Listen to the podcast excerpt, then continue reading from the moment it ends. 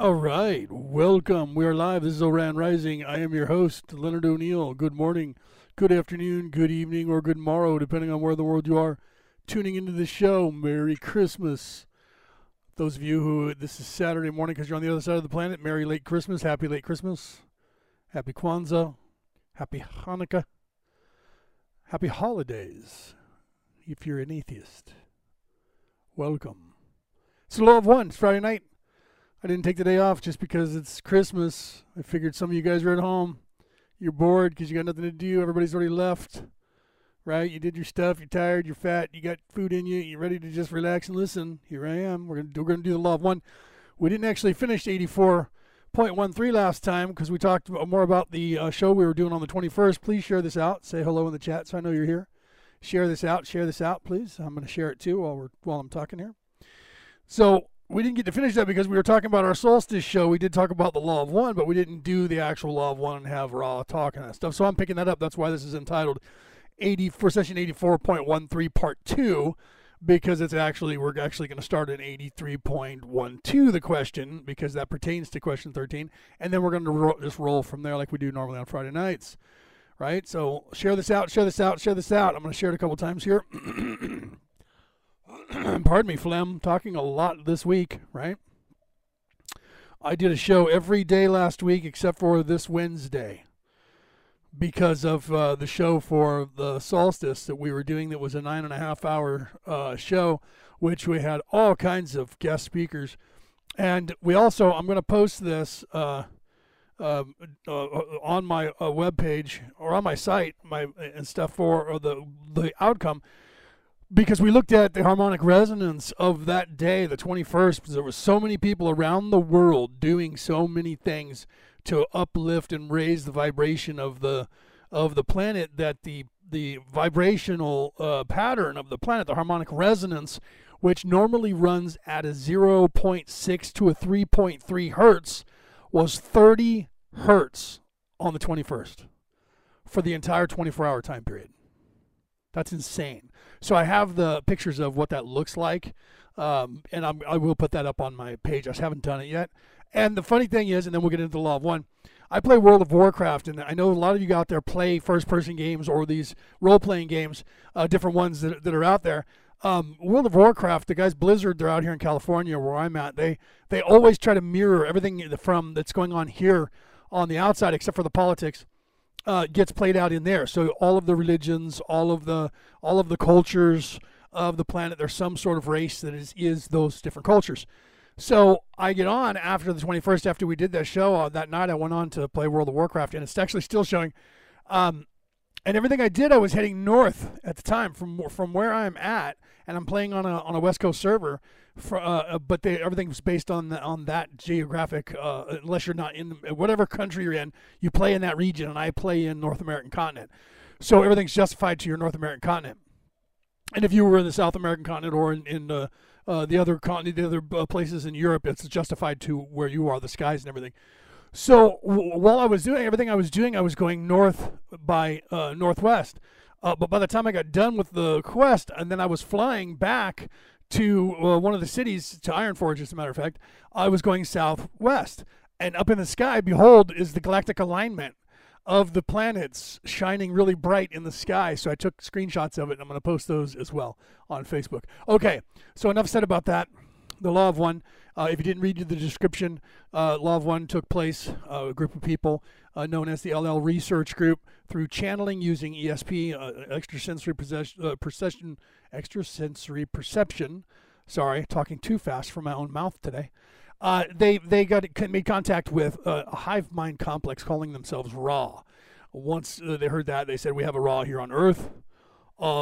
Is that anything to do?" And they said, "Yes, that is us. We are Ra. We walked among your people." So that spawned to 106 channeling sessions from that point on. I guess I could turn on my camera and say hi, right? And I'm going to stay. There I am.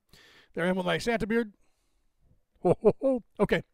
106 sessions, 6 books later. When the books came out, they put it to tape. I'm going to be playing that. I play from a group called Muffy Moose. They took the book, and they have a computer reading the book for you. It's in an English male voice, And so what you'll know the difference if you've never heard this before and you're just discovering it. When there's a question, it'll say question or questioner and then the question number, and then they'll speak. And then every time Ra goes to speak, they say, I am Ra, or we are Ra, and then they give an answer. So you'll know the difference between the questionnaire and the answer, even though the voice is going to be the same. Okay, that's set. Let's go ahead, and I'm going to go over here, and like I said, share this out. I was trying to share it out, but on my phone it wants to give me the link instead of being able to just actually share it to other groups, so I'm not going to go through all that rigmarole, so please share this when you come in. Otherwise, we'll have a small crowd, and less people start hearing about it, because normally I share it in about 4 or 5 different groups, but I'm not going to be doing that tonight, and I'm a half an hour late, right? Or half an hour early, depending on what timeline you went by, because originally last year we were going at 5, and then this year, 2020, I started going back to 4 p.m. For the start. Okay, so let's go over here into the screen. You can see my studio there for Facebook, and then let's go over here. Let me make sure that that's on. I'll go full screen over here. For those of you who are listening on the MP3 version, you won't be able to see the words, but you'll be able to hear everything that's going on. So you won't be able to see the words on your screen to read along with. Anybody else that has a device, you can go full screen on your device, and you can see the words as we go. So I'll go full screen in here, and we'll go ahead and start. So we are going to back up one question to 84.12, session 84, question 12, just because question 13 is, can you elaborate on that, right? That would be kind of confusing if you didn't hear 2 weeks ago when we got to question 84.12. So I'll go ahead right here and go full screen, and we'll go ahead and start.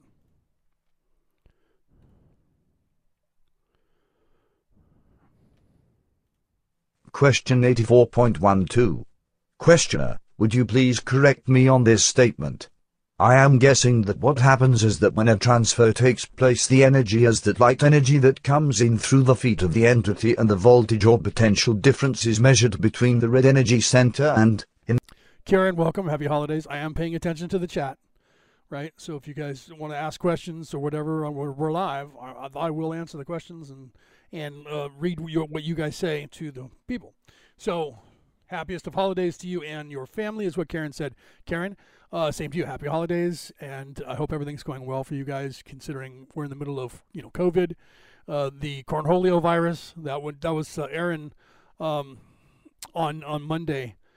He said that instead of, you know, calling it COVID or Corona, he said the cornholio virus, which is a little knockoff from whatchamacallit. Beavis and Butthead, right? I am Cornholio. Okay, so let's go ahead and start. In the case of the green ray transfer, the green energy center and then must leap or flow from the green energy center of one entity to the green energy center of the other, and then something happens to it. Could you clarify my thinking on that? Answer, I am Ra. Yes. See, then it's going to switch over to part 2 video, and the first question is him elaborating on that. So again, this is session 84. This took place in April 14th, 1982. Question 84.13. Questioner, would you please do that? Answer, I am Ra. The energy transfer occurs in one releasing of the potential difference. This does not leap between green and green energy centers, but is the sharing of the energies of each from red ray upwards. In this context, it may be seen to be at its most efficient when both entities have orgasms simultaneously. However, it functions as transfer if either has the orgasm, and indeed in the case of the physically expressed love between a mated pair which does not have the conclusion you call orgasm, there is, nonetheless, a considerable amount of energy transfer due to the potential difference which has been raised, as long as both entities are aware of this potential and release its strength to each other by desire of the will in a mental or mind complex dedication. You may see this practice as being used to generate energy transfers in some of your practices of what you may call other than Christian religious distortion systems of the Law of One. Now, for those of you who were brought up, you know, Christian or atheist or you know, any other religion, you guys may not know about that, but those of you who, like myself, were brought up with the older European religions, the Wiccan, the pagan, the Druidic religions of the Celts, you would know about that, right? They elaborated or alluded to that in Dan Brown's What If movie of the Da Vinci Code, that the priory was partaking in sexual ritualistic. We don't know if they were doing magic spells or if they were just doing religious rite, because that happens in both. So, but if you're Wiccan, pagan, Druid from the from the old Assad, anywhere in Europe and include up to and including Bohemian from the Viking races, you understand the sexual rite that is in there. In fact, the whole reason, if you listen to or read the 21 Lessons of Merlin, when Merlin was teaching Arthur to be king and the Druidic way, the religion of the time split from the Druid and the Wiccan. And at that time it was, and now it's not. It's completely integrated again. But back then when it first was separate, the Druid was the male religion and the Wiccan were all females. And they did that to separate the two energies that was the masculine and the feminine. And then they would have rituals where they would be, binding together and that sort of thing, or some sort of ritualistic whatnot that was going on, that they would use the energy, because he actually taught, and coming down through time, he actually told Arthur that women take a certain power away from men, their energy, when they have sex. That's why when men have sex with women, they're spent, but women get up and want to go to the gym, and men are like, what? Women gain energy from. And so the energy transfers from the male to the female. And so the Druids would then abstain from sex because of wanting to use that energy for magical purposes, and then they would have sex when they weren't concerned with it or whatnot. And that's why boxers and fighters to this day, when you're in training for a match, they don't let you have sex. They tell you you have to abstain from sex because it drains you of your energy, and they know that it does that. And most people say, well, they just do that to make the guy more aggressive because he hasn't gotten laid. There's a little bit of that too, because you build up your energy, you also build up testosterone, right? So there is a little bit of that. But that all is involved with the energy. So even though they don't, most Christians don't realize it as a sexual rite or see it that way in the religious aspect, they still know that it's true, because all fighters, they're like, abstain from sex while you're training, and then after your fight, then you can heal and go have sex. So they still know that it is a thing, is my point. So everyone knows that it is a thing. People just don't understand it. And most people don't understand the energy transfer as a whole anyways. But if you're a pagan or Druid or any of the older religions, you know all of the chakra, everything. And then if you're Eastern religions, you do as well, especially with the Hindus and whatnot, and the different Taoism, Buddhism, because they deal directly with all of that in the chakras. So Christians are really the ones that are, and the Muslims and the Hebrews are the ones that are ass out and don't understand chakra points in that part of the spiritual mind. They have to learn it all. Isn't that crazy? All the rest of religions are old enough. They're pre those religions by 1,000 or 2,000 to 4,000 or 5,000 years older than them. So they have more knowledge of the all-encompassing magic and energy and manifestation, whereas the more modern religions try to stamp that out, to get rid of it, to control the masses. Question 84.14. Questioner, could you give me an example of that last statement? Answer, I am Ra. We preface this example with the reminder that each system is quite distorted and its teachings always half lost. However, one such system is that called the Tantric Yoga. Question 84.15. Questioner, considering individual A and individual B, if individual A experiences the orgasm, is the energy then transferred to individual B in a greater amount? Is that correct? Answer, I am Ra. Your query is incomplete. Please restate. Question. See, and you see there where Ra actually referenced the Tantric Yoga. And I wanted to thank you guys who did share. I pulled out of the my phone closed, so when I reopened it, I had to reacquire the page, and I see that we have 12 shares. So for those of you who did share, thank you, because I didn't share at all. So that means that someone shared 12 times, or a bunch of you shared a bunch of times. Thank you for that. That's always helpful if you guys do that, especially since I couldn't share it because my phone's tripping. and it doesn't want me to be, for whatever reason, sharing properly. So welcome to those of you here. Like I said, please share, and we'll continue. So here again, he referenced, you know, a non-Christian ideology, you know, system that would know and understand, right, the Tantric Yoga, understand the chakra points and even the sexual rites. So here we go. 84.16. Questioner: I am trying to determine whether the direction of energy transfer is a function of orgasm. Which entity gets the transferred energy? I know it's a dumb question, but I want to be sure that I have it cleared up. Answer: I am Ra. If both entities are well polarized and vibrating in green ray love, any orgasm shall offer equal energy to both. Question 84.1. See, but you have to make sure that you're both vibrating and polarized at the proper level beforehand, and then the energy is equally, you know, like he said, offered equally to both. But if you're not, and most of the time people aren't, that's why they tell fighters don't, you know, because they don't know anything about that. And what if a woman knows that? They're going to take the energy away from him, and then he's going to, you know, he won't be like, you know, the most virile or whatever he can be for the prize fight that they're setting him up for. But that's about the extent of their knowledge of that, right? Unless you go back, like I said, to a religion that I was brought up with, the older religions as well as the modern religion. But first and foremost, you know, the Druidic, Wiccan, pagan religions, or Bohemian religions. It just depends on what region of the world where they call it non-Christian. It's all heathen, you know. 7. Questioner: I see.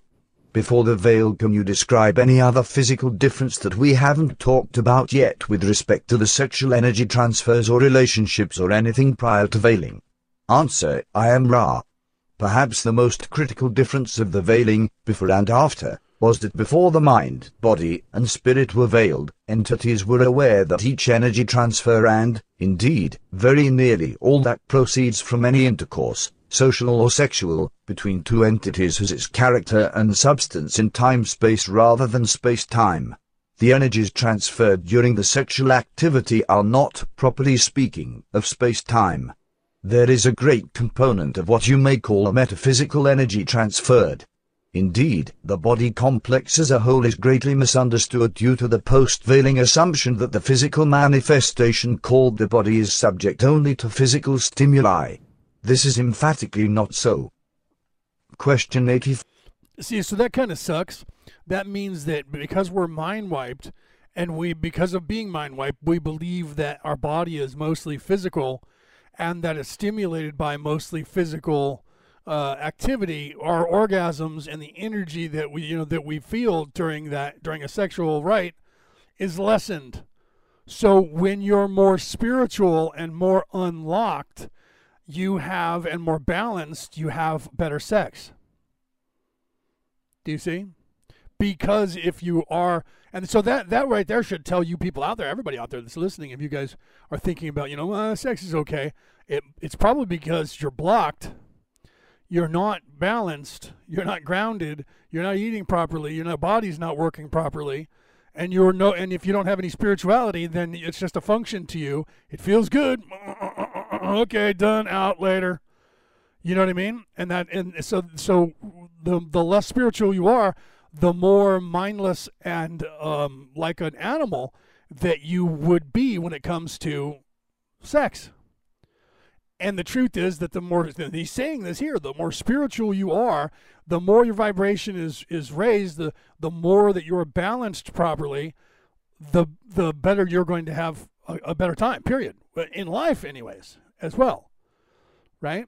I'm not preaching a religion, but what I'm saying is that if you take responsibility for yourself and become spiritual and meditate and take care of yourself, and work on your chakras, work on your body, work on the kundalini, work on everything, work on your foods and what you're eating, sleep habits, meditation habits, all of that, and get yourself to a good place, you're going to have better sex, you're going to have better everything. So you know, why not, right? That's kind of cool. There you have it. They're telling us that. 4.18. Questioner: after the veil, in our particular case now, we have, in the circuitry of which we were speaking, what you call blockages. Could you describe what occurs with the first blockage and what its effects are on each of the entities, assuming that one blocks and the other does not, or if both are blocked? Answer: I am Ra. This material has been covered previously. If both entities are blocked, both will have an increased hunger for the same activity, seeking to unblock the baffled flow of energy. If one entity is blocked and the other vibrates in love, the entity baffled will hunger still but have a tendency to attempt to continue the procedure of satiating the increasing hunger with the one vibrating green ray due to an impression that this entity might prove helpful in this endeavor. The green ray active individual shall polarize slightly in the direction of service to others but have only the energy with which it began. Question 84.19. Questioner: I didn't mean to cover previously covered material. What I was actually attempting to do was discover something new in asking the question, so please, if I asked any questions in the future that have already been covered, don't bother to repeat the material. I am just searching the same area for the possibility of greater enlightenment with respect to this particular area, since it seems to be one of the major areas of experience in our present condition of veiling that produces a very large amount of catalyst, and I am trying to understand, to use a poor term, how this veiling process created a greater experience and how this experience evolved. These questions are very difficult to ask. It occurs to me that many statues or drawings of the one known as Lucifer or the devil are shown with an erection. Is this a function of Orange? Welcome, guys. I just wanted to say I was not watching the chat for a moment there, and now I'm seeing that a bunch of you guys are talking in the chat. Josie, Merry Christmas. I hope everything's going well there, right? And let's see, Melissa is here. Melissa Innerman, is that? Am I saying that right? I hope I'm saying that right. Innerman. Right, and then Kevin, of course. What's Kevin saying here? Let me put my glasses on here to see what Kevin is saying. Yeah, I'm going to have to put my glasses on to read that. I have distance glasses and I have reading glasses because I didn't want to pay for the bifocal or the trifocal or whatever it is. All right. It is not true that everyone is suffering from amnesia. No, I didn't. I wasn't saying that. Not everybody is. Most people are, though. That's why they're asleep. That's why they're sheeple. Some of us are waking up. Some people are born awake. So yeah, that's a good specification, Kevin, that I kind of blew past, didn't I? So he says that, you know, it's not true that everyone is suffering from amnesia because we're not. Some people are not. He's absolutely right. Into institutionalized brainwashing through government programming, yes, right, and that's another reason why some people have amnesia. It's not due to them not remembering. Some people got here, remembered, and then had that happen to them. So we have all of that pushing us away. So absolutely, so it's a good, you know, it's good, Kevin, to point that out, right? Using religions and education systems, all by the rich business people, yeah. And so they corrupted. We talked about this on Monday on that long show. You know how they corrupted all of the churches. You can still go there and still find your way. You know, but they have corrupted them, and they're trying to stop you by you know, double talk, double speak, and keeping you only learning what they want you to learn, right? So they've had people killed, people kill each other for centuries, yeah, right? And I mean, that's true because they're just greedy, and it's all been over money and abuse of power. I literally just talked about this on Tuesday as well when I went live with Mandy. From Ancient Aliens Worldwide, they had Honcho over there that's running that group that I created back in 2012, and we talked about that as well. Kevin, I don't remember if you were on that show or not. You might have been, but yeah, they've corrupted all the churches, and then they have people killing each other. I was literally talking about this today with a gentleman who I haven't seen physically in about 2 years, but I've known him since I was probably 25 years or longer. I've known him. He used to work with my stepfather. They were really good friends, and he's really good friends with the family. And he called because it was Christmas, and he and I got to talking, and he and I were just talking about that, how they've taken the religions. You know, that I've said this before. You know, everyone says that the best trick the devil ever pulled was making people think that he didn't exist, and I say that's not the best trick the devil ever pulled.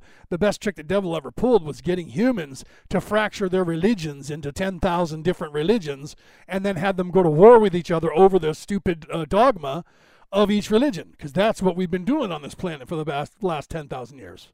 Right? That's what Kevin's alluding to, right? So welcome, Brother Kevin Cummings, and welcome being here. And Danny, welcome, right? So, yeah, those of you who shared, thank you, because, you know, we get more people that way. But, yes, so not, you know, we are mind-wiped when we're born, But some people wake up very quickly. I did, and a lot of other people have. But then you have to fight against the brainwashing, right? So you could be put back to sleep, you know, by just not paying attention to what's going on. You have to constantly be paying attention. So thank you, Kevin, for pointing that out so that I could segue into that. So we didn't, so I didn't accidentally lead people down the road thinking that because the veil's there, that automatically everybody is, has amnesia, because not everyone does. Some people recognize that they're caught in a loop. Right. I actually am talking to a guy right now, and I'm going to get him on the air. Probably, I'm hoping to get him on the air before New Year's, but I don't know if I will. It might be after New Year's. But he realizes that he's caught in a loop, and that we're all caught in a loop. And he's like, "No one will listen to me. They all think I'm crazy." And I'm like, "Oh no, no, no! I know you're right." I'm like, "I'm not those people. Let's get you on the air." He's like, "Oh my God, finally!" Right? So he is getting some people to put him on the air, but for he said so for as far you know for years now, no one will listen to him because they think he's crazy. And now he's just had an interview, and he's got another one lined up, and me. So he's like, finally, people are starting to listen to me. I'm like, that's because people are starting to realize that what you're saying isn't as crazy as they thought it was 5, 10 years ago, right? Because everyone's starting to do that with a lot of stuff. You know, I've had people come back to me who thought I was a nutball and said, man, you know what? I stopped listening to you or anything for like 5 years because I just thought you just went around the corner and got crazy. And now I'm like, oh my God, he was telling the truth. He was right the whole time. Even my little brother said that to me because I used to not vote, and I took the standpoint, which I now don't agree with, but I took the standpoint of an anarchist that, you know, that if you vote, you're imposing your will and the ideas of the majority onto everyone, even people who didn't want that or voted against it or didn't want to have any part of it. Then so you're imposing your will on other people who are supposed to be free. So, you know, so most anarchists are like, I'm not going to vote because I'm not going to play their game. First of all, you know, how much of my say actually is saying and doing anything, you know, but as I've grown older, I've realized that we do have a voice. When we people speak up, they listen. And if they don't listen, we overthrow them. And that happens in every country, and it always has happened in every country. If these people keep going the way they're going now, currently in this country, in the United States, there will be a civil war. If they keep going down the road they're going right now, everyone that I talk to, even people who are anti-violence, that don't want that to happen, are saying if the liberals continue doing what they're doing currently, and then if Joe Biden gets in and they get even worse and they start locking everybody down, there will definitely be a civil war. People are not going to stand for it. So the people in this country, at least, I'm hearing more and more rhetoric of, you know, the remove Gavin Newsom. I signed that petition 6 months ago, and, you know, it was always, well, that's probably going to go by the wayside. Well, that's picked up steam and gotten a stay of execution to and extensions because they're close to getting the numbers to actually go and actually try and remove him. So it's getting closer. People, especially with the lockdowns, losing their companies, even though they voted them for them, they're now going, but we need to change this. So, you know, I say to those of you who are Democrats and liberals and voted for all this and now you're angry, welcome. You get what you voted for, unfortunately. But now that you want to change it, I'm welcome you on our team. I'm not a Republican, but I'll welcome you on the libertarian side of give me liberty or give me death. I'm with you. All right, let's continue over here with the non-political version of spiritualism. Ray blockage, and was this known in a minimal way by those who devised these statues and drawings? Answer, I am Ra. There is, of course, much other distortion involved in a discussion of any mythic archetypical form. However, we may answer in the affirmative and note that you are perceptive. Question 84.20. Questioner, with respect to the green, blue, and indigo transfers of energy, how would the mechanism for these transfers differ from the orange ray mechanism in making them possible or setting the groundwork for them?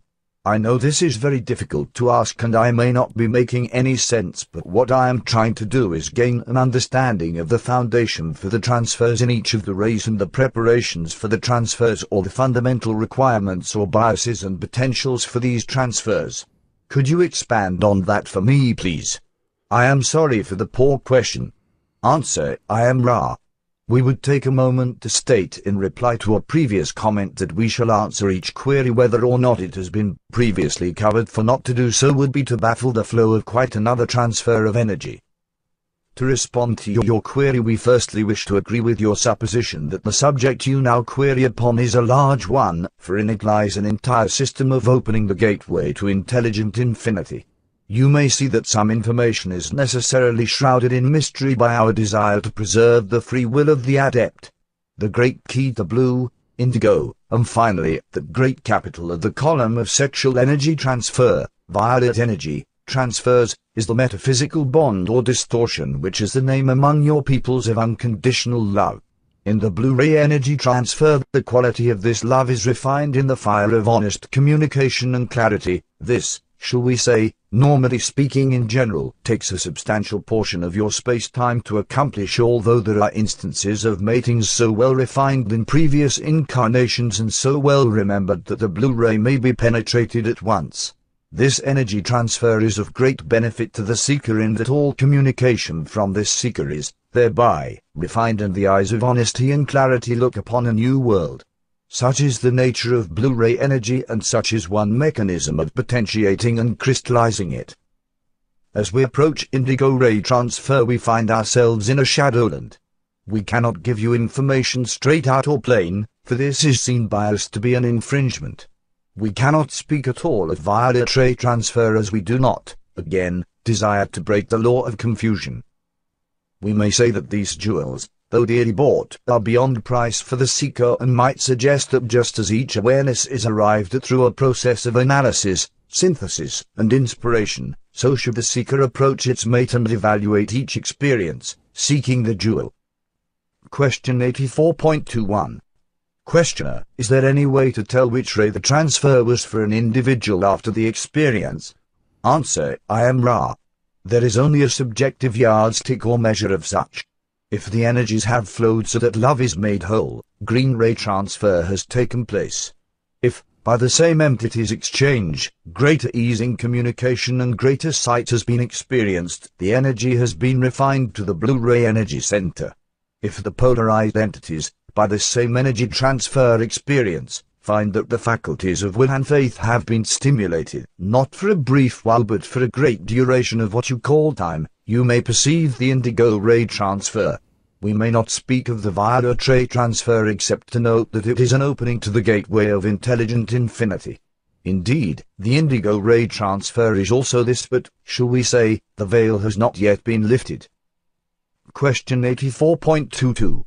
Questioner, did most Logwar plan, before the veil, to create a system of random sexual activity or the specific pairing of entities for specific periods of time, or did they have an objective in this respect? Answer, I am Ra. This shall be the last full query of this working. The harvest from the previous creation was that which included the male and female mind, body, spirit. It was the intention of the original Logwar that entities mate with one another in any fashion which caused a greater polarization. It was determined, after observation of the process of many Logwar, that polarization increased manyfold if the mating were not indiscriminate. Consequent Logwar thusly preserved a bias towards the mated relationship, which is more characteristic of more disciplined personalities and of what you may call higher densities. The free will of each entity, however, was always paramount, and a bias only could be offered. May we ask if there may be any brief queries before we leave this instrument? Question 84.23. Questioner, is there any way that we can make the instrument more comfortable or to improve the contact? Answer, I am Ra. We would ask that each of the support group be especially vigilant in the, what you would call, immediate future due to this instrument's unbidden but serious potential for increased distortion towards illness health. You are most conscientious. We thank you, my friends, and leave you in the glorious light and love of the one infinite creator. Go forth, therefore, rejoicing in the power and in the peace of the one infinite creator. Adonai. And then we'll continue on to, I believe it's, I don't think there's three parts to this, so I think we'll be continuing on to session 85. For those of you on the MP3 version, you can't see that. So yeah, it's session 85. This was April 26, 1982. I am Ra. We communicate now. Question 85.1. Questioner, could you first give me the condition of the instrument? Answer, I am Ra. We ask your permission to preface this answer by the inclusion of the greeting which we use. Question 85.2. Questioner, that is agreeable. Answer, I am Ra. We greet you in the love and in the light of the one infinite creator. We were having some difficulty with the channel of energy influx due to pain flare, as you call this distortion of the physical body complex of this instrument. Therefore, it was necessary to speak as briefly as possible until we had safely transferred the mind, body, spirit complex of this instrument. We beg your kind indulgence for our discourtesy, which was appropriate. Welcome, Omar. You know, it's weird. When you came in and you said something at the exact same time, I was trying to reset my screen, and I hit your name and went to your Facebook profile. I'm like, how did I leave the group and go to Omar's profile? So I left and came back, and I realized it was because you popped in and said good evening at the same time that I was trying to refresh the screen, and I ended up refreshing and clicking on your name and not realizing it. That's hilarious. Welcome, brother. All right, here we go. I was tripping for a second. I was like, what the heck just happened here? That's funny. Condition of this instrument is as follows. The necessity for extreme vigilance is less due to the somewhat lessened physical complex energy deficit. The potential for distortion remains, and continued watchfulness over the ingestion of helpful foodstuffs continues to be recommended. Although the instrument is experiencing more than a, shall we say, normal for this mind, body, spirit complex, distortions towards pain at this space-time nexus, the basic condition is less distorted. The vital energies are as previously stated. We commend the vigilance and care of this group. Question 85.3. Questioner, what is the current situation with respect to our fifth density, service to self-polarized companion? Answer, I am Ra. Your companion has never been more closely associated with you than at the present nexus. You may see a kind of crisis occurring upon the so-called magical level at this particular space-time nexus. Question 85.4. Questioner, what is the nature of this crisis? Answer, I am Ra. The nature of this crisis is the determination of the relative polarity of your companion and yourselves. You are in the position of being in the third density illusion and consequently having the conscious collective magical ability of the neophyte, whereas your companion is most adept.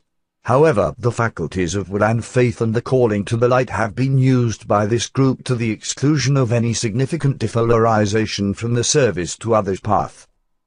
If your companion can possibly defolarize this group, it must do so, and that quickly. For in this unsuccessful attempt at exploring the wisdom of separation, it is encountering some defolarization. This shall continue. Therefore, the efforts of your companion are pronounced at this space-time and time-space nexus. Question 85.5. Questioner, I am totally aware of the lack of necessity or rational need for naming of entities or things, but I was wondering if this particular entity had a name just so that we could increase our efficiency of communicating with respect to him. Does he have a name? Answer, I am Ra. Yes. It's so absolute. Does he have a name? See, now, if you were speaking to somebody here, especially on the North American continent, but I'm assuming around the world as well, because we humans are that way, that infers that we're asking the name as well as just an answer, right? Does he have a name? That's not what. Yes. We don't wait for the person to say yes or, and if they say no, we go, oh, okay.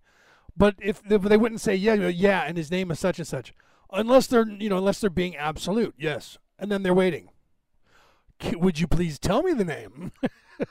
Right? I mean, when somebody makes you jump through that kind of hoops, they got to be Sheldon, right? I think that's funny when Rod does that to him.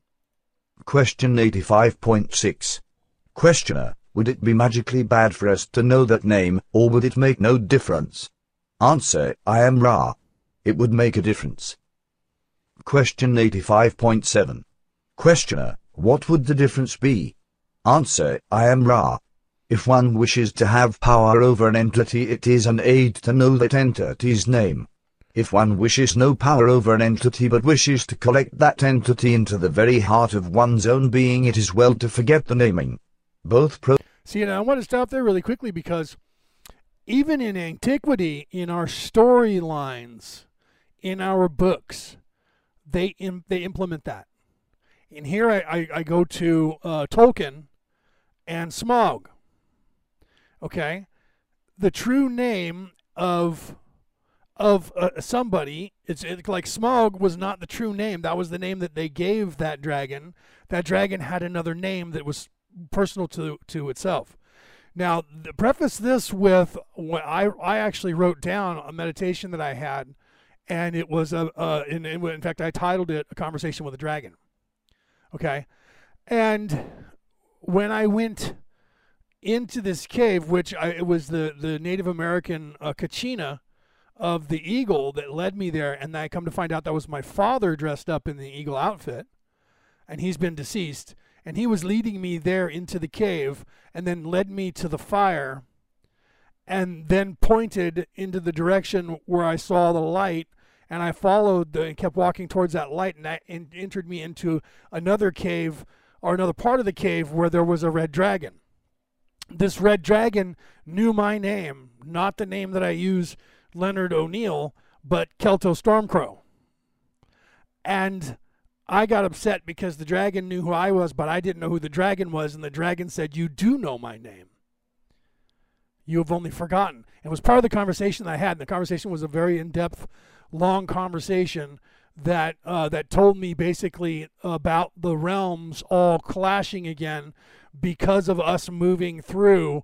We're pushing into the boundaries of all of the realms because we're all gravitating and we're all supposed to graduate. But we have separated ourselves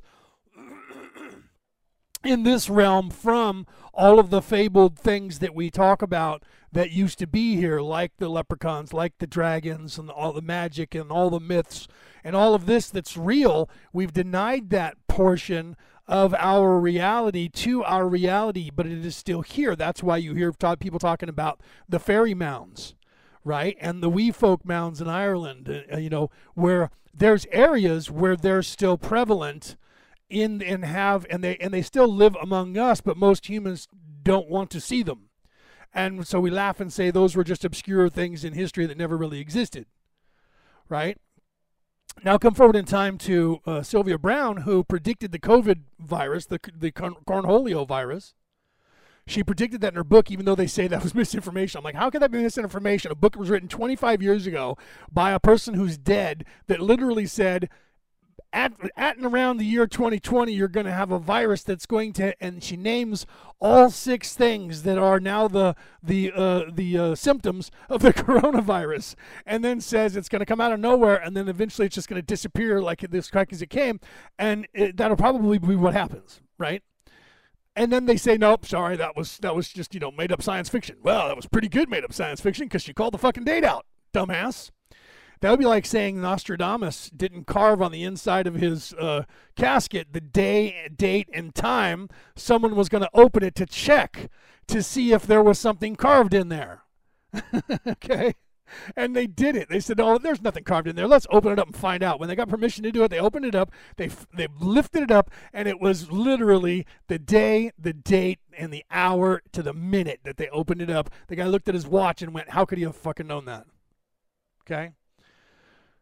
So Sylvia Browne said 25 years ago that around this time, 2020, and beyond, it's going to be just as likely that you see a dragon flying in the sky as you do an aircraft.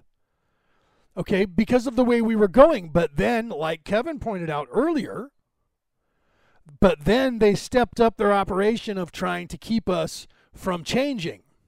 So they've slowed down the people's reality and understanding of how all of this works. Now, I was told 25 years ago that I'm one of the people that is helping those people from that realm to cross over ahead of us so that we don't crush them on our way through, right? Because of there's so many people still in this reality that don't believe they exist.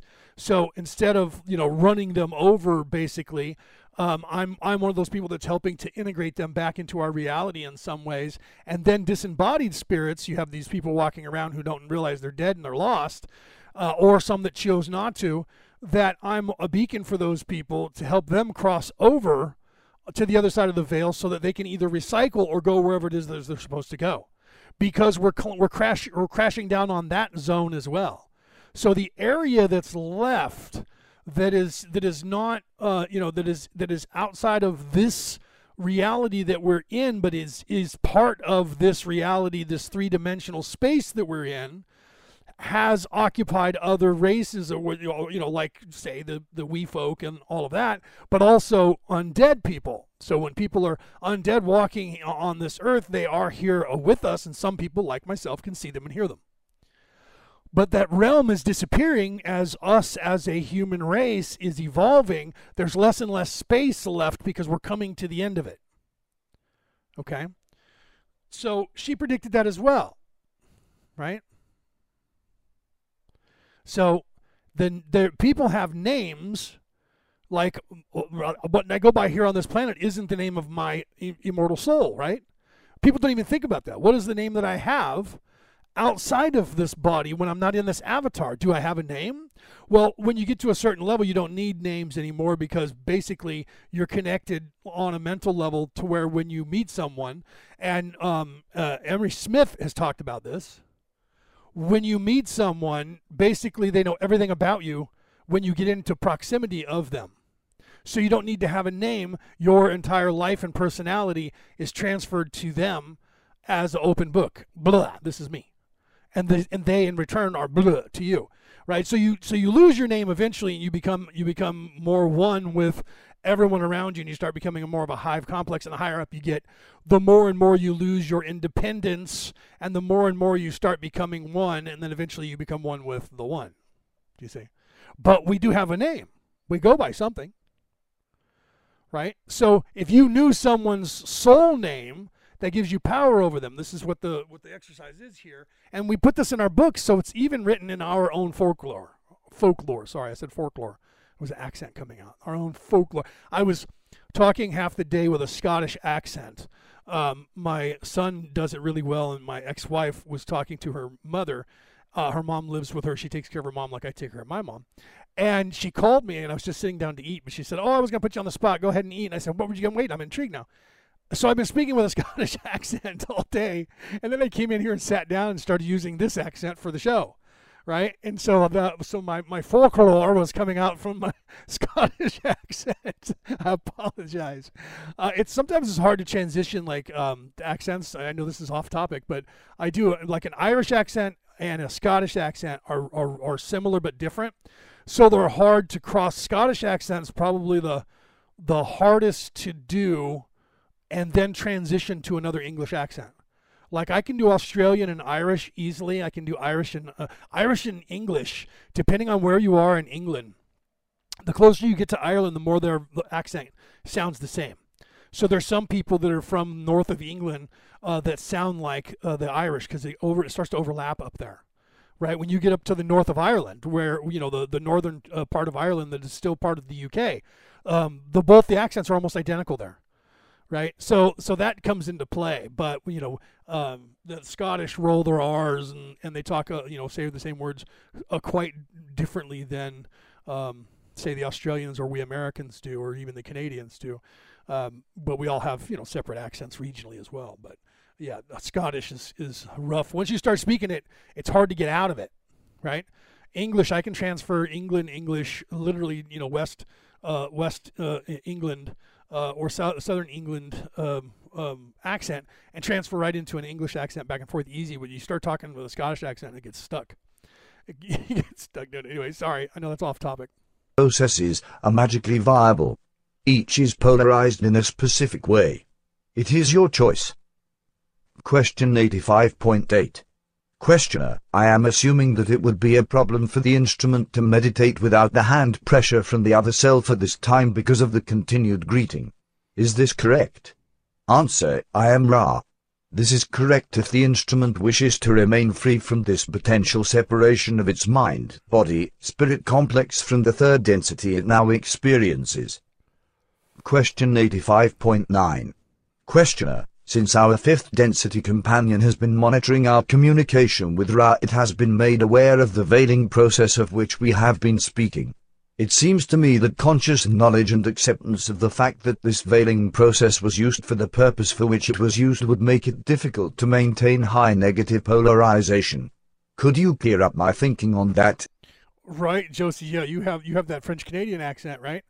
And yeah, so you get stuck doing that. And then if you go, say, because I know you guys go overseas, so I'm sure you speak other languages like Farsi and or Aramaic or something, right? And I'm sure you do it with the French accent, right?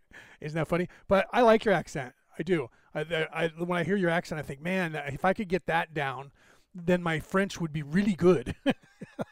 so it's all right. Well, and who do we have in there? So we have Wilma. Wilma, welcome. I see it says you're watching. Share this out, please. Like I said, we get more and more people in here because it is a Christmas, and maybe people, you know, aren't doing stuff and not want to be in here, right? But then there's some people out there that might be just, you know, bored and are done with their whole Christmas day already because it's getting later for everybody. Most people have gotten all their family stuff done and they're all gone home, and now you're like, what do I do now? I'm fat and sassy. Well, hey, there's Leo. He's talking about the Law of One. What do you know? Please. Answer, I am Ra. We are unsure as to our success in realigning your modes of mentation. We may, however, comment. The polarization process, as it enters fourth density, is one which occurs with full knowledge of the veiling process which has taken place in third density. This veiling process is that which is a portion of the third density experience. The knowledge and memory of the outcome of this and all portions of the third density experience informs the higher density polarized entity.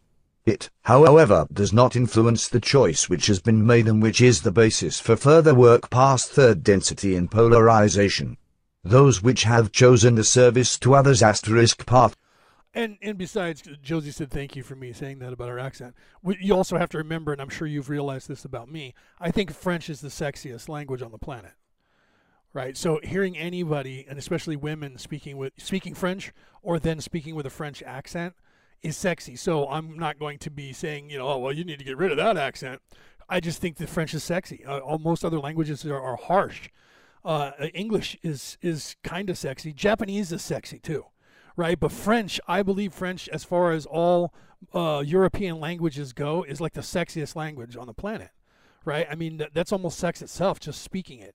So I don't know. I don't know why. Maybe I must have been French or something in my past life, because out of all the languages, I find that the easiest for me to pick up is French, and the one that I like to speak is French. I mean, English is my native language, but it's the most confusing language on the planet, right? We have like all these words that shouldn't be in the sentences that most other languages don't have, right? We're jumbled up with all kinds of shit. Right, other languages are far less words that are very direct and to the point. And then I'm Irish, which means when I tell a story, I go on like I'm going now. So then I use this language and I go, and therefore, and what thou, and all this, and run around all day long to get to half a point. Right, so that's why I think French is a little more to the point, and it's sexy, anyways. Have simply used the veiling process in order to potentiate that which is not. This is an entirely acceptable method of self-knowledge of and by the Creator. Asterisk, this should be service to self. Don and Ra correct the error later in the session. Question 85.10. Questioner, you just stated that those who are on the service to others path use the veiling process to potentiate that which is not. I believe that I am correct in repeating what you said. Is that correct? Answer, I am Ra. Yes. Question 85.11. Questioner, then the service to others asterisk path has potentiated that which is not. Could you expand that a little bit so that I could understand it a little better? Answer, I am Ra. If you see the energy centers in their various colors completing the spectrum, you may see that the service to others asterisk choice is one which denies the very center of the spectrum, that being universal love. Therefore, all that is built upon the penetration of the light of harvestable quality by such entities is based upon an omission. This omission shall manifest in fourth density as the love of self, that is, the fullest expression of the orange and yellow energy centers which then are used to potentiate communication and adepthood. When fifth density refinement has been achieved, that which is not is carried further, the wisdom density being explored by entities which have no compassion, no universal love. They experience that which they wish by free choice, being of the earnest opinion that green ray energy is folly. That which is not may be seen as a self-imposed darkness in which harmony is turned into an eternal disharmony. However, that which is not cannot endure throughout the octave of third density, and, as darkness eventually calls the light, so does that which is not eventually call that which is. * This should be service to self. Don and Ra correct the error later in the session. Question 85. Right, I was going to say that I didn't realize I didn't read that right there. What got down to that where they said that, I was going to pause it at the end and say that should have been service to self at that point, because that's what he was describing there, not service to others. And so that's why he kept putting the asterisk in there, right, in the beginning, and that's why, because this is what the asterisk meant. That should have been service to self. So what he was just saying in that entire question and answer for answer 11 should have been in service to self as you were going to fourth and fifth density. Learning, learn, teach, learning, that he was describing the ignorance or ignorance of the green ray energy and seeing that as folly, and being in service to self and accentuating the yellow and orange ray and trying to skip past the green ray to go to the higher planes, but eventually you can't. So what happens is the lack of that, and I'll probably explain this, I'm getting ahead of myself, I'm sure. And the lack of that, if you have to go through the green ray into the indigo ray to get in, to get to the higher planes. So when you go to the fifth, you learn that halfway through the sixth, that you cannot bypass the green ray and the indigo to get to the purple ray. You have to still, so then that's when you have to switch, and you can no longer be evil, and you make that switch, and then you can go past that and go up, because as you crystalline each one of those and you get to the indigo ray, that's when you're going to move up in the positive to the fourth, and then you learn it's love there. So you're using the green and the indigo in the fifth or the fourth, and when you get to the fifth, it's wisdom, and that's when you go to the crown chakra, right? And that's where the wisdom is. And then from there, I'm not sure what happens from there, because now you're talking about the seventh going into the eighth, and no one talks to us from up there. So we're not exactly sure what goes on up there. We can only speculate. Once we get through that and into that octave, we'll then be able to figure it out. Sure. 12. Questioner, I believe that there were salient errors in the communication that we just completed because of transmission difficulties. Are you aware of these errors? Answer, I am Ra. We are unaware of errors, although this instrument is experiencing flares of pain, as you call this distortion. We welcome and encourage your perceptions in correcting any errors in transmission.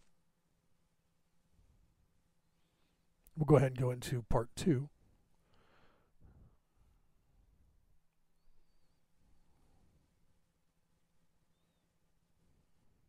Question 85.13. Questioner, I think that the statement that was made when we were speaking about the service to others path was incorrect. Would you check that, please? Answer, I am Ra. May we ask that you be apprised of our intention to have spoken of the service to self path as the path of that which is not. Question 85.14. Questioner, I am interested in the problem that we sometimes have with the transmission, since the word others was used 3 times in this transmission rather than the word self. Could you give me an idea of this problem which could create a discrepancy in communication? Answer, I am Ra. Firstly, we may note the clumsiness of language and our unfamiliarity with it in our native, shall we say, experience. Secondly, we may point out that once we have miscalled or misnumbered an event or thing, that reference is quite likely to be reused for some transmission time, as you call this measurement, due to our original error having gone undetected by ourselves. See, I want to point out that they say, Ra says, shall we say, our experience, not our reality. Do you understand that? You see that? I want to make sure to catch that. So we always try to say our reality, and then a lot of us started saying our experience, right, in this avatar. because a lot of people are starting to realize that, you know, in mass, that this isn't a reality, it's an experience. Do you see? When you just see it as a reality, then you're accepting it for what it is. That's why we don't say that anymore. People who, when you understand what's going on, it's esoteric again. When you understand what's going on, it's like, I don't know if you watch MMA, right, mixed martial arts, but when someone does a move that's called a takedown, where they literally take them down to the mat and they're on top of them and they're trying to beat the hell out of them, you can either accept the fact that you're on the mat and that person is on top of you beating the crap out of you, or you can try and not be on the bottom anymore and try to do something to counter what they're doing to get back to your feet, or to then get them in a position to where you're on top of them. That's the same thing with reality versus experience. Okay, so if you're not into mixed martial arts, you may not know, or any wrestling. If you're about to pin somebody to the mat, if you watch wrestling, you know the guy that kicks out before the third slap of the hand by the referee is the guy who's not accepting being on the bottom. He's trying to get out of there. Okay, so that's basically the same thing. If you don't know, and you're not learned enough, or you're not experienced enough, or you're not to a place in your spiritual development to where you understand what's happening, you call this a reality. So that means that you're just accepting everything that you see for its face value, right? And it's a lie. Like Josie said early on, everything's a distraction. Everywhere there's a distraction. Everyone knows this. My brother, who's not into the Law of One, but he's a minister, he knows this. He knows this. We talk, and he says everything is a distraction. Everything. Everything is there to distract you away from your spiritual personal growth. Even the churches are doing that. They dissuade you. The Catholic Church wouldn't let people take the Bible home or read it on their own for a very long time, hundreds of years. Okay, other religions were the same way. They only wanted you to know what they wanted you to learn. You couldn't learn on your own. That drove me crazy when I was in school, because I was smarter than everybody else. And I would say to the teachers in every one of my classes, can I go ahead and read the stuff ahead and learn that? No, you can't. Well, you have to do it when we get there. When I don't want you misunderstanding what was there. I understand that's what works for people that are not super smart. You don't want everybody just running willy-nilly thinking that they know everything. I agree with that. I get it. But then when there's somebody who gets all A's in your class, there's a reason for it. It's easy work for them, and they want to go ahead because they're bored with this. I ended up dropping out of high school and taking the GED, which is hard from that point on to get a degree in anything, because then you have to go to junior colleges and get a whole bunch of crap. You can't just transfer to a four-year college. But I didn't care. I was tired of waiting for people that weren't getting it, that they had to really work on. I'm sitting in the class and I'm bored every day. Why am I here? I'm wasting my time. So I started going ahead and doing all the work anyway. Then when I finished the book, I was bored again. So some people get it, is my point. I know I'm going off the tangent, but some people get it quicker than other people, and it's not reflective of, I'm smarter than that person or they're stupid.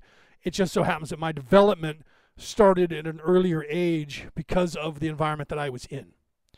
My mother, and the scientists have found this, my mother, when she was pregnant with me, she read all kinds of stuff, scientific research and all this stuff. She just couldn't get enough of it. Then scientists now say that when a woman is pregnant, that they should spend time reading stuff like that, scientific things, and stuff that they want their child to learn, say, beginner math, how to read, all of those things that you're going to be teaching your kid as a child. If the mother reads those things to her baby, then while she's pregnant, that actually gives them an education through proxy, through osmosis.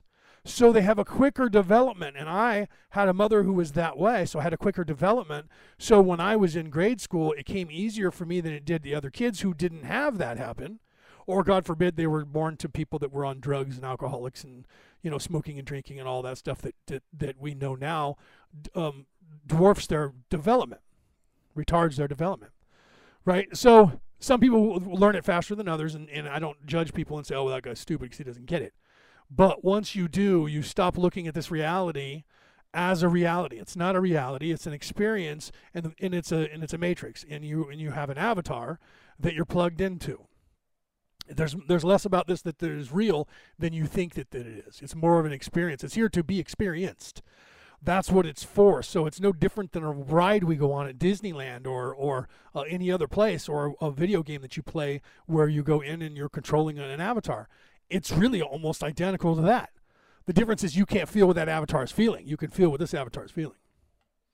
So it's an experience, and I wanted to point that out. I know I was going off on a little bit of a tangent there, but that's a very important point to just pass over. I couldn't let that. There's some, you guys know this, if you listen to me enough, I'm going to hit a point sometimes on a single word, and I'm going to go on for 15, 20 minutes about it, because the importance of that.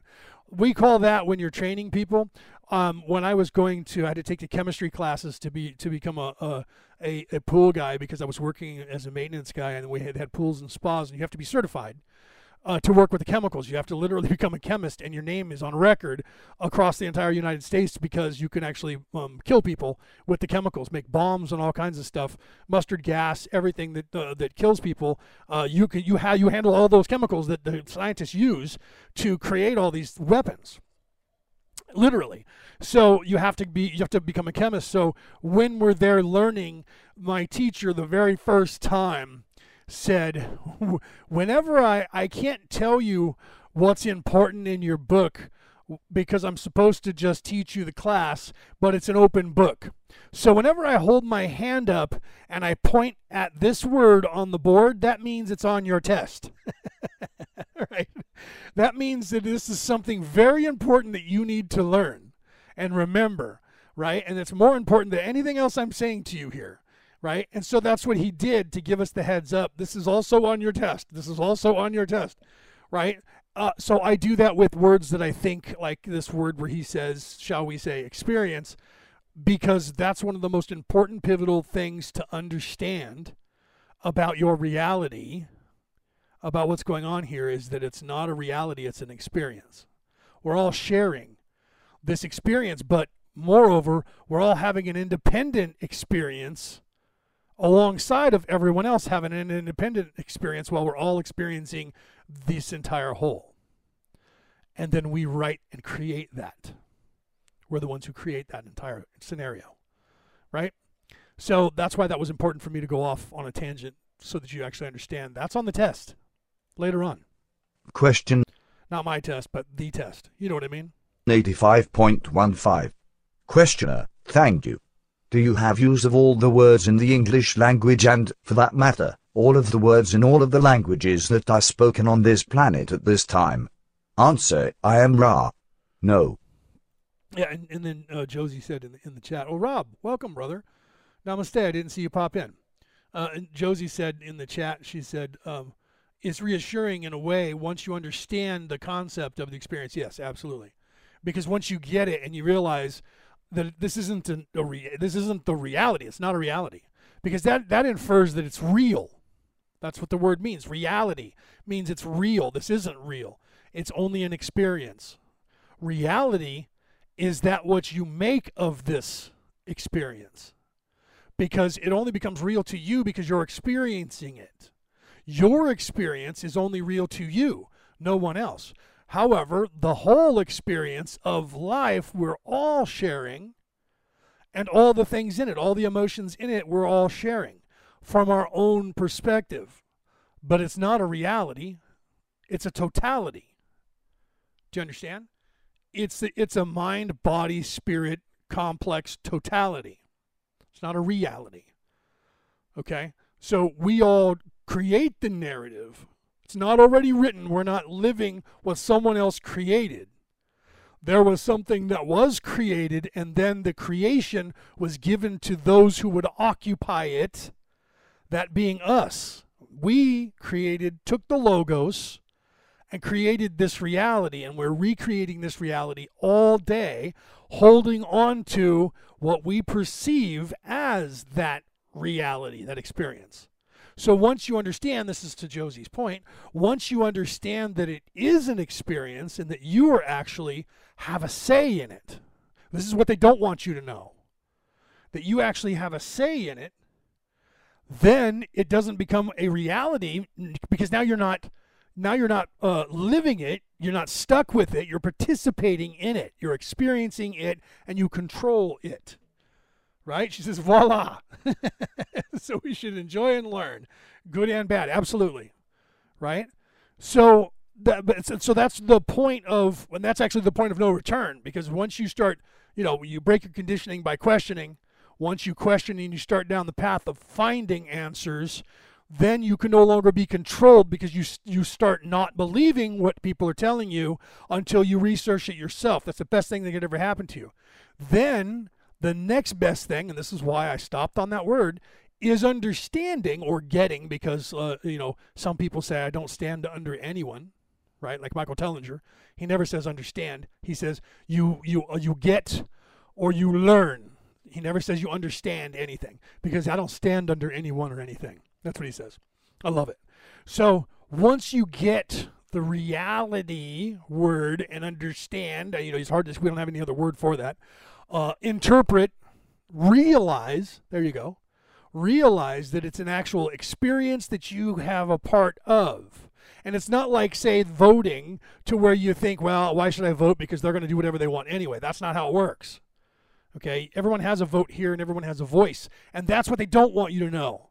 That's what they keep trying to take away from you by rigging the election, like they did to the election here. They're rigging everything already to keep you from understanding, keep you from realizing, keep you from being awake to the fact that this is not a reality that somebody created and we have to live with it, and it's a shit sandwich and we all have to eat it, period. This is an experience. And an experience is something that you take part in. Okay? So it's not something that's being done to you. It's something that you're doing. And they don't want you to know that you have a say. That's what they've been hiding from you for thousands of years.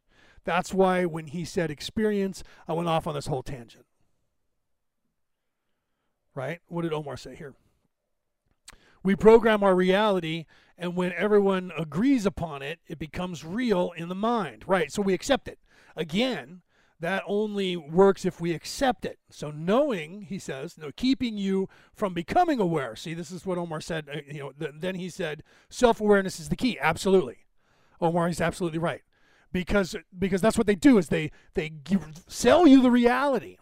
Television, movies, the media, the big tech, they're selling you the reality. They're telling you what it is and not letting you. And this is the perfect example of what happened during this election, where they literally ignored and wouldn't say that there was an actual investigation going on by the federal government of the United States, his Justice Department, into Hunter Biden. They said it was all a lie. It was made up.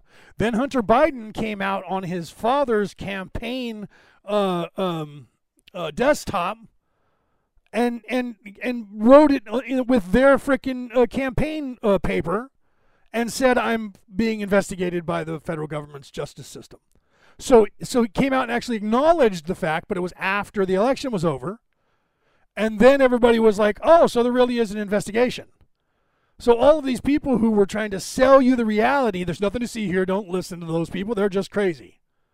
They were lying to you and selling you what they wanted you to believe as real. And those of us who said, I don't buy it, because I'm Irish, we don't buy anybody's perception of reality.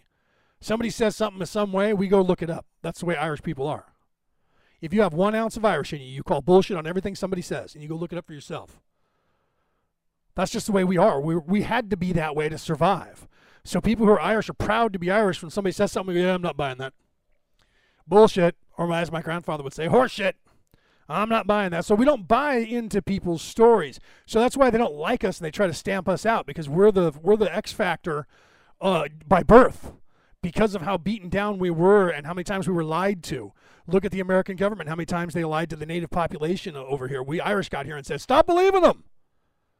When we all got here, we said, stop believing them. They're lying to you. Don't believe the hype, right? That's why people come to the United States and they get Americanized and they hate them everywhere else, because we teach you here. Don't believe anything that you hear. They're lying to you. You know how you know when a politician is lying? They're speaking. Right? They're saying something. That means they're lying to you. Right? Right? Yeah. So, well, you, like I said, Omar says, oh, then I must be Irish with a beautiful tan. Well, you've been on the North American continent long enough to, and be skeptical. It's not just us people, because the truth is, if you look at like Pakistani people, for instance, they don't believe anything anybody says either. Right? And so you're half Pakistani. And you also have to remember you're also half Native American, right? And you mean to the North American continent. So those people were exposed to us Irish going, bullshit, don't buy it. And you guys lived through it. So the half of you that lived through it, DNA says don't believe them. And then you have a doubting Pakistani half, right? Because Omar is half Pakistani, half Native, right? Half Aboriginal to the North American continent. I only have 5% of that, and the rest of me is like Irish Scandinavian. But man, that 5% strong. I wouldn't want to be in Omar's head with 50% Native. That's got to be something. But you know, that's the part of you, Omar, that has that spiritual side, because the Native Americans are very spiritual. And but see, me being Celtic, they were very similar to the Native Americans in almost every way. Even to the point where, you know, they called us barbarians because we wore animal skins a lot longer than most people did, right? So, yeah, he said that's too funny. But, I mean, that's the truth of it. So when you start to defy their reality, then you have to, what's going on? That's the question that happens to you. If it's not that, what is it? And that's when you get to the place where you understand, you figure that out. You get, oh, wow, this is an experience that I'm having. Right? And then that's what happens when people meditate, you know, away from, you know, I'm not talking about any kind of religion. They're just, you know, meditating and trying to get to a higher plane and ascending, you know, they'll come to that conclusion as well. Right? I mean, look at Neil. Neil knows that. We talked about that on Monday, and he was saying the same thing about that it's an experience. And he's not Christian. He's never been Christian. He was born in England, but he was brought up as, what did he say, Hindu? Isn't that what he said? Or it was Muslim. It was Hindu. So he, or Jewish, I think, something like that. I don't remember now. Darn it. It was just last week, but I'm tired. I was tired. I worked so hard getting, you know, setting up that show and doing shows for the show, and then doing the show that by the time, and then doing a show the very next day. The only day off I had was Wednesday. And then I was getting ready for, in fact, I cooked part of Wednesday for Thursday because that's where my Christmas was. So today's really been my only day off, and here I am online again, right? Doing the Law of One. Okay. So let me see what Omar says here. He says, we have to create our own reality, right? Of love, joy, and acceptance. Yes, absolutely. It was Hindu. Okay, thank you. So Omar, or not Omar, but Neil Gore was brought up Hindu, and so he's not Christian. So he has no, you know, but he's studied everything. He's like the rest of us. He's learned the different religions because he was looking to, you know, he had that question. If it's not that, what is it? Right? If the religion that I don't, you know, that my parents are of, I don't agree with, then what is it? So that drives you at that point to look at all Orthodox religions. That's what happened to me. My father told me to do that. So I did. And I used to have every Talmud from every religion. And then I started looking into the past.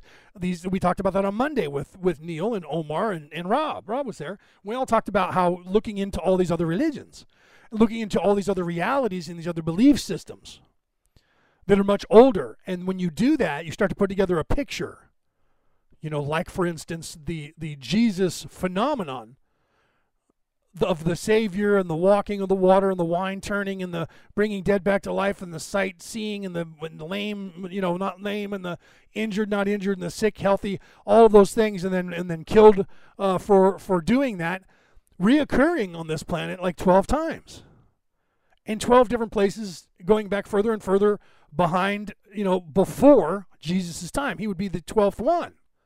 Hasn't happened since. But it did from him going backwards. Oh, well, that's not exactly true.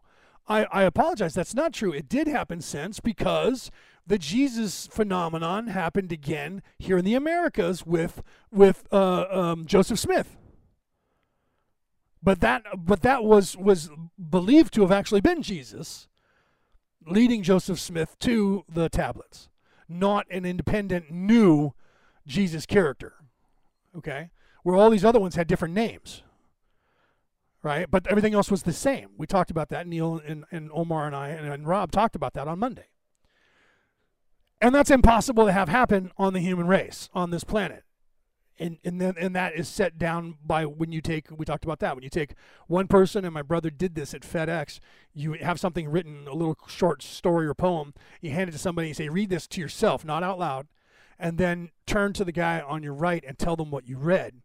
And you have people spaced apart enough to where they can't hear each other. So you're telling him, whispering in his ear the story. He goes to the next person, man or woman, it doesn't matter. When you get around the circle to about 12 people, the story's going to be completely different than it was when it started.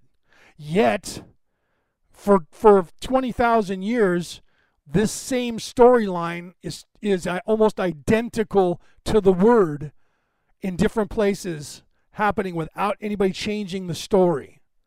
Right? If I hear a story and I read a story and I'm going to reiterate that story, I'm going to put a little different flair on it because it's me. It's going to be my way of writing and telling the story. But that's not what has happened almost 12 times, or 12, I think 12 that I'm aware of. 12 times. Okay, that's not what happened. What's happened is it's almost identical with hardly anything. Sometimes they forget one item or two. Right? It's just not there. It's not changed. He turned a polar bear into a bunny. No, none of that. It's all the same, just missing one or two of the possibilities here and there. That's it. But even the ones that skip a generation reappeared. Now, that's not going to happen from what are the odds of that, of a story being read and somebody saying, well, I like that, but I want to add in that he walked on water. Well, what are the odds that he's going to pick something that was told 10,000 years ago, exactly verbatim? Same place, walking on water, right? Do you see my point? You can't write that. You can't make that up. You can't invent the same thing unless you've read it. So the story shouldn't be the same, is my point. It should be different, but it's not. So there has to be some truth to the storyline that the universe or us, we're trying to tell ourselves something over and over again. We're putting it in different places, and we're finding it in history, and it's the same reoccurring theme. So therefore, the idea of that theme must be something that we should pay attention to for some reason. That's my point. Okay? So when Ra talks about these things, people say, oh, well, they could have made that up. I pointed out in the beginning, and I try to point out any time they put a timeline to something, I point out where they couldn't have known that then because we hadn't discovered that yet. So if they're making things up, they made up some really cool shit that we in science have discovered since 1984 that they claim to be a fact in 1984, and no one on the planet knew that then.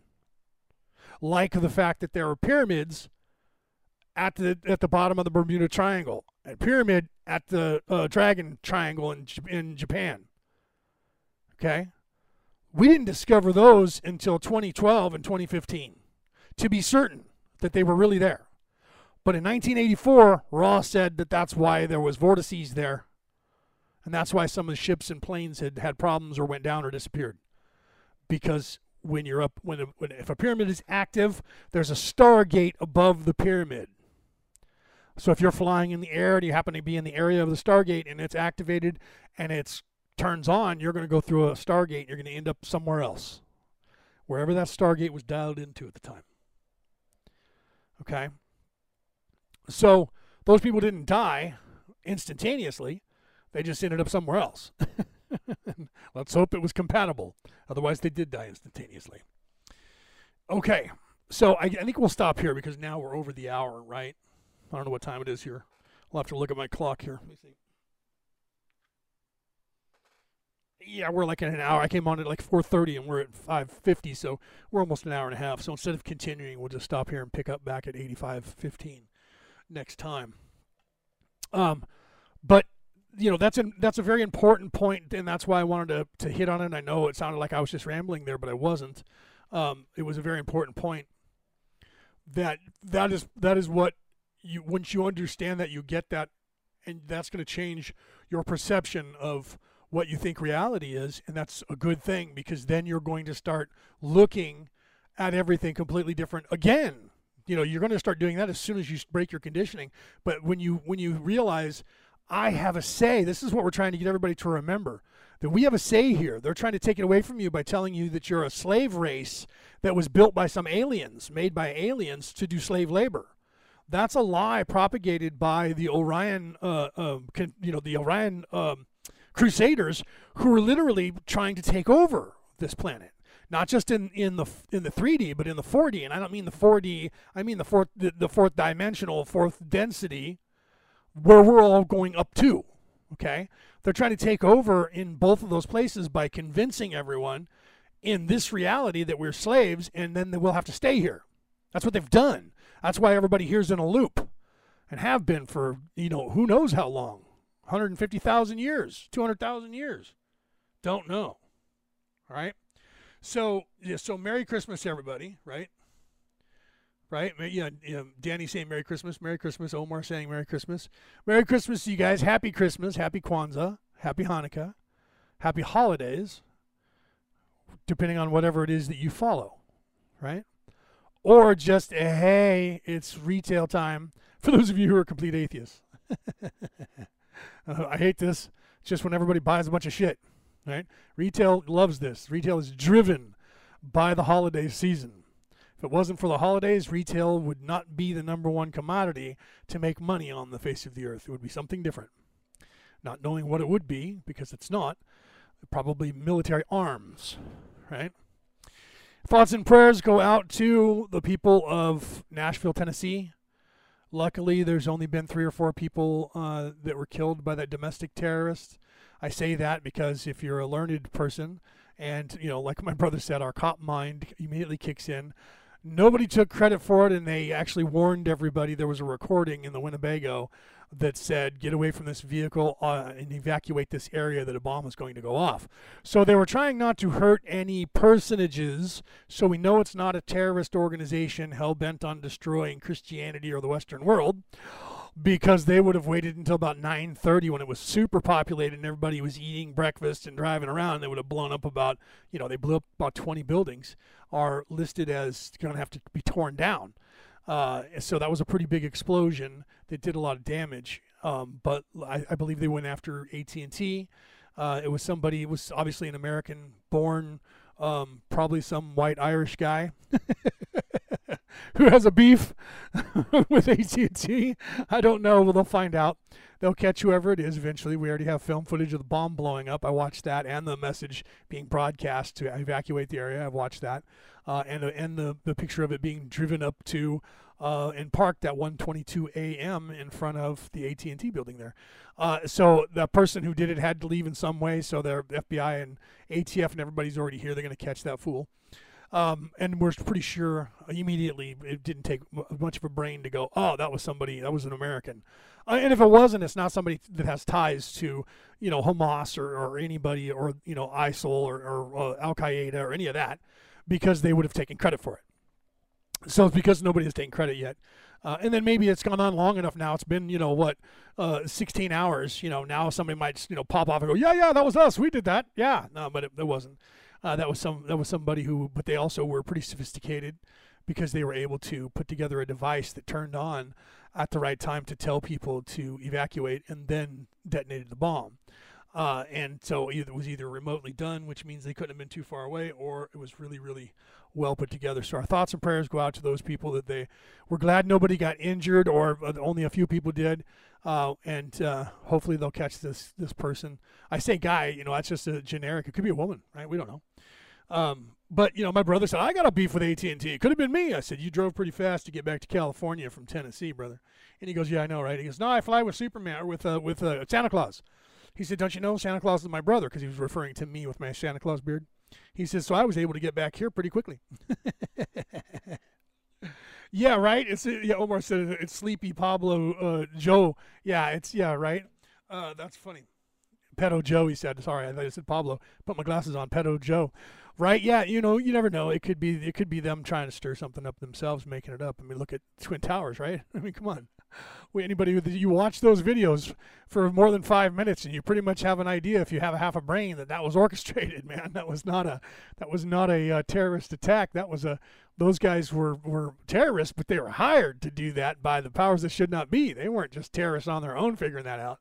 They had all kinds of warnings, including a guy telling the FBI, hey, these guys didn't, they told me they don't need to learn how to land a plane, just how to fly it. I think they look like terrorists. I think they're planning to plot on something to blow it up. And the FBI looked at him like, what are you, fucking stupid? Get out of here. Right? So they even had somebody warned them ahead of time. I tried to warn them ahead of time. I had a premonition about it. And then Nostradamus tried to warn them ahead of time. He had a premonition about it. A lot of people had premonition about it. I kept saying that somebody was going to do it. No one listened to me. I'm just a psychic, right? So I stopped trying to tell people because I was afraid if it did happen, they were going to come to me and go, you had something to do with it. Because that's what they always do, the psychics. You must have something to do with it. You had prior knowledge. No, you nitwit. No, you nitwit. I have abilities, and I saw it. Predicted it. Okay, guys. So have a great night. Merry Christmas. And, you know, to all a good night, right? I'll see you guys coming up next week. I believe Tuesday I'm going to have Mandy back on here, and we're going to talk about, because we really want to get this in, we're going to talk about Byrne, Peter Byrne. He was the creator and CEO of Overstock.com, and he, like, blows the lid off of everything that went on prior to 2016 and the 2016 witch hunt into the President Trump, and the plot that got that whole thing kicked off. So he, who have that video for you. I have three separate interviews with Byrne, and I'm going to be playing some of those, and we're going to talk about that on Tuesday when I have Mandy back on here, Mandy Wilson. She's the one that broke those videos, or one of them, to me, and then I went down the rabbit hole and I found the other ones because it took me to a website that had all of his interviews. And so I have three, and there was probably more, but I have three different separate interviews where he talks about that and how he was working with the Justice Department to do some shenanigans. And he explains and blows the lid off of it, and I'm not going to tell you what that is right now. You'll have to tune in on Tuesday. And I believe we're going to be going at 3 or 4. I'll check with her because it gets later. So it might be earlier. It might be around 2 p.m. I'll put a banner up once I talk to her. You know, Christmas is today. Tomorrow I'll make the time set. And then I'll put a meme out that will tell. So just look for that. I'll put it on the scheduler. It'll be either 1 or 2 or 3 p.m. West Coast America time. We're going to go live, and you'll know about that answer tomorrow or Sunday. I'll have that answer out for you tomorrow, here being Saturday. For those of you who are hearing this over on the other side of the planet, it's already Saturday for you. If you're in Australia, it's Saturday morning. It's like 8 a.m. right, 9 a.m. Later than that, right? So, you know, it's only 6 p.m. here, so it might be a little bit less. So, but those of you who are in South Africa and Australia, it's tomorrow for you. So it'll be my Sunday, which will be your Monday, my Saturday, which will be your Sunday, or my Sunday, which will be your Monday, where I'll have that out for you guys. And those of you on the MP3 podcast, you won't be able to see the video, but you'll be able to hear Byrne's voice telling the story in his own words of what he knew and what he did for and with the federal government of the United States. Going to blow your freaking minds if you haven't already heard about it. You can probably Google it and check it out beforehand. But I'll be playing the videos on Tuesday for those of you who haven't heard or seen it. This is going to really shock you, and this is they wouldn't let this be played for a while, and he finally got it to outsource it to sources that could get it out to the world, and that's why we're playing it now, because this will blow your freaking mind. All right, guys, namaste. I love you all. Forward this on to everybody that you know, and even those people you don't know, right? You guys have a great night. Wait, I didn't even put my camera back on. Let me put my camera back on. There I am. Have a great night. Namaste. I love you all. All right, have a good night, day, morning, afternoon, evening, wherever you are in the world. Tuning in.